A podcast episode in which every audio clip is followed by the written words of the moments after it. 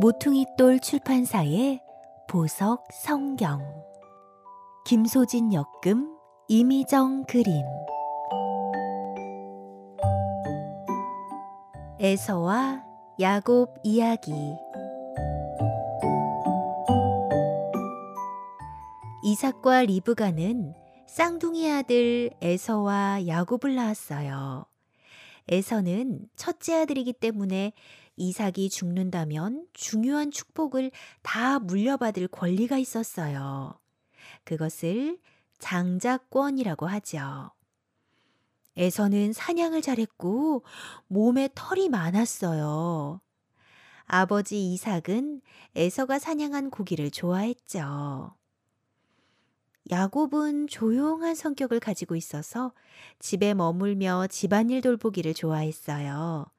엄마 리브가는 지혜롭고 차분한 야곱을 더 사랑했죠. 어느 날 사냥에서 돌아온 에서는 배가 너무너무 고팠어요. 마침 야곱이 맛있는 팥죽을 만들고 있었어요.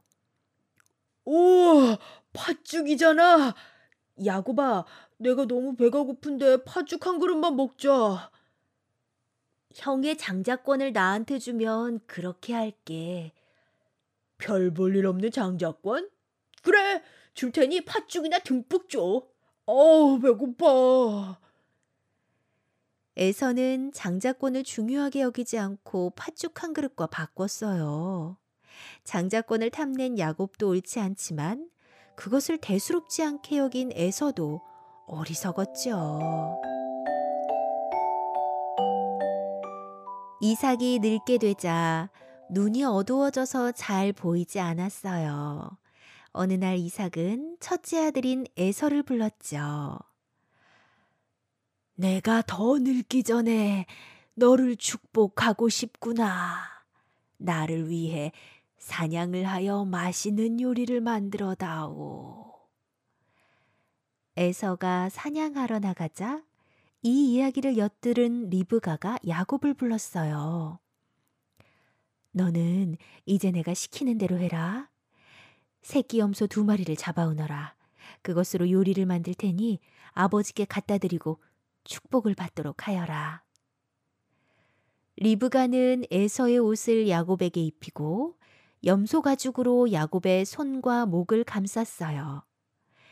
이삭은 야곱이 에서인 줄 알고 맛있게 음식을 먹은 후 야곱에게 장자의 축복을 빌어주었어요. 분명히 옷에서는 에서의 냄새가 났고 손을 만져보아도 에서의 손처럼 털이 복슬복슬했거든요. 한참 후 들뜬 마음으로 사냥에서 돌아온 에서는 이 사실을 알고 야곱이 너무너무 밉고 분했어요. 심지어 야곱을 죽이려고까지 마음먹었죠.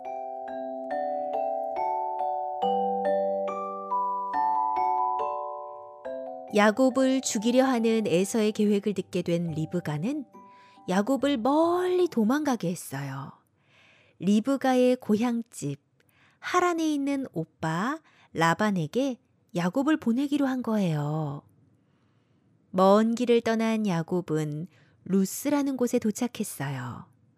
날이 어두워졌기 때문에 거기서 자기로 하고 돌을 베개 삼아 피곤한 몸을 뉘었죠.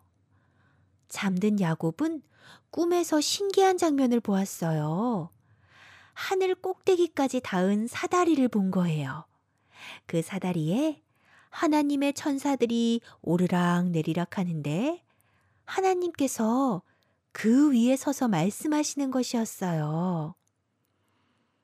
나는 아브라함의 하나님, 이삭의 하나님, 여호와이다. 지금 네가 누운 땅을 너와 네 자손에게 내가 줄 것이다. 네 자손이 땅의 티끌같이 많아져서 온 땅으로 퍼져나갈 것이며 온 세상이 너와 네 자손 덕분에 복을 받을 것이다. 네가 어디로 가든지 내가 너를 지키며 이 땅으로 돌아오게 할 것이다. 잠에서 깨어난 야곱이 말했어요. 이곳이 하나님의 집이고 하늘의 문이구나. 이제부터 여기를 베델이라고 해야겠다. 모퉁이돌 출판사의 보석 성경.